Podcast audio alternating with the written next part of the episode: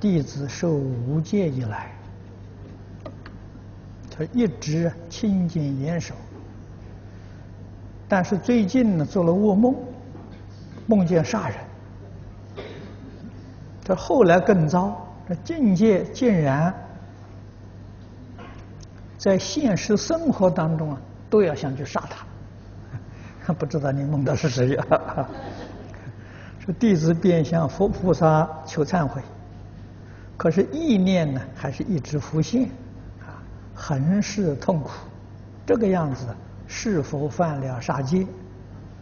啊，是不是弃了杀戒，罪会轻一点？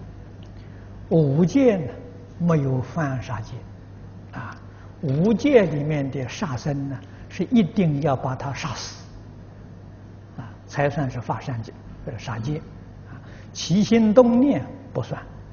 如果你受菩萨戒呢，就算，啊，菩萨戒起心动念就犯戒，啊，无戒不犯，啊，无戒是论事不论心，啊，这个菩萨戒是论心不论事，啊，所以起心动念呢都算犯戒。那么你能有忏悔呀就好啊，啊。